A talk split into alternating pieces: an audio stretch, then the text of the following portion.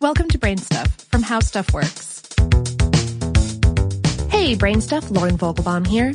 As some automotive safety experts have long suspected, recent studies show that the more technology we have in our cars, the worse we drive.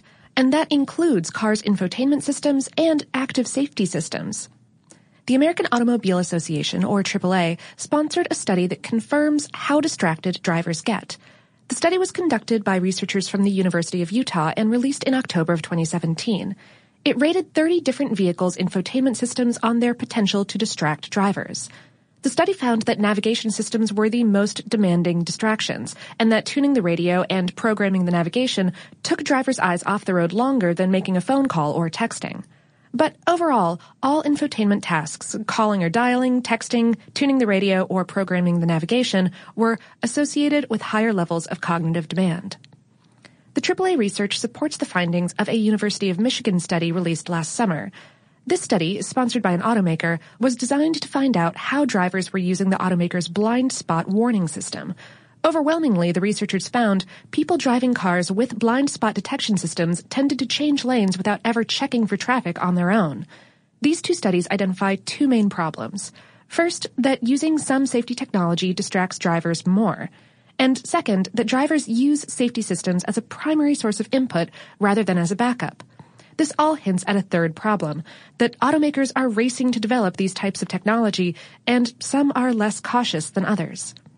Combined, these factors add up to a lot more drivers paying a lot less attention on the road. We spoke with Bill Van Tassel, manager of driver training programs at the AAA. He explained the new technologies are sort of a double-edged sword. If they work properly and drivers use them properly, there is a net safety benefit. If it doesn't work properly or the driver changes his or her behavior, there will be a net loss of safety. Data from the National Highway Traffic Safety Administration shows traffic deaths increased from 2015 to 2016 by 2.6% per 100 million miles driven. But those deaths weren't due to distracted driving. Fatalities caused by distracted driving were actually decreased by more than 2%. But the rise in drivers not paying attention on the road is still a problem.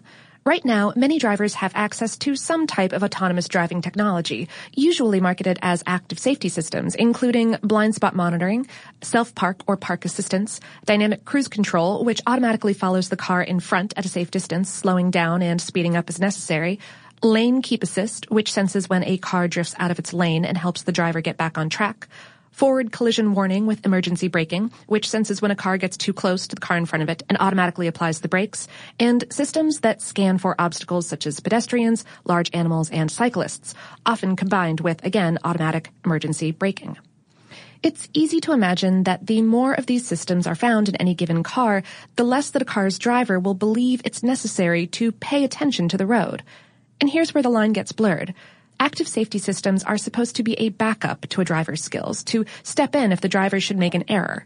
Yet autonomous and self-driving car technology implies by its very name that the driver won't really have to do anything behind the wheel. Another issue is that most of these systems are still relatively new and have only recently begun to show up on affordable mainstream cars. That means a lot of consumers don't know how to use them yet. Further complicating matters is that there is no consistency, enforced or voluntary, among the auto manufacturers, so these systems can operate very differently between brands and models. Eventually, a true self-driving car will use all of these systems and more, networked together to ensure the car never comes too close to neighboring traffic or other obstacles. However, even then, and certainly now, drivers are still supposed to remain in control of their vehicle. Since many drivers already show too much confidence in active safety systems, some safety experts worry that it will be hard to convince people to pay attention to the road in an even more autonomous vehicle.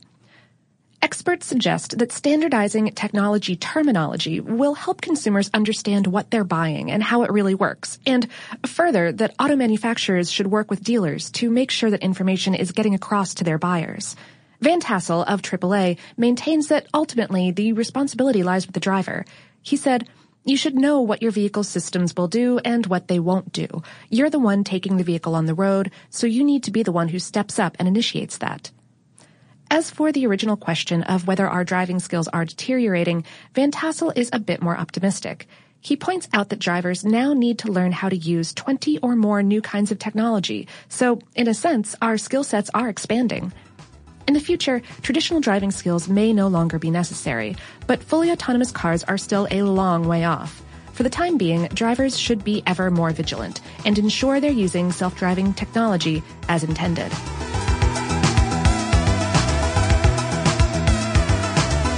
Today's episode was written by Cherise Threewitt and produced by Tristan McNeil. For more on this and lots of other distracting topics, visit our home planet, howstuffworks.com.